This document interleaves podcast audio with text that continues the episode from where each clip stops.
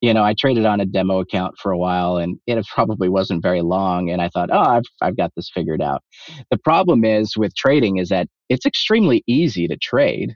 Uh, anyone can trade. You just, you go open an account and you click a button and you're trading, right?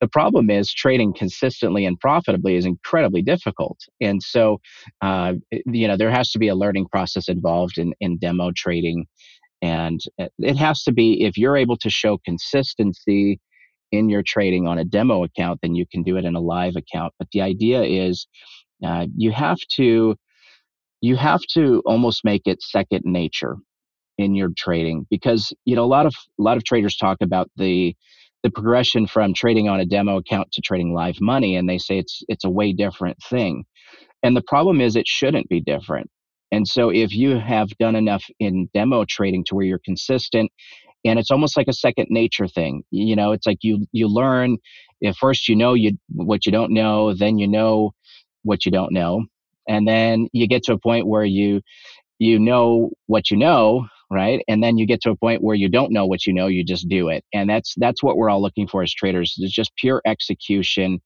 uh, to where we've done it so many stinking times that it just becomes second nature. So I think that's where we need to get to first as traders before we trade live money and put any risk on the table.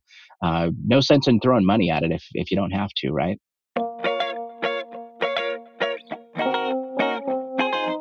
Sound advice from trader Jim Simmons talking to me, Nic Penrake, on a trader's life.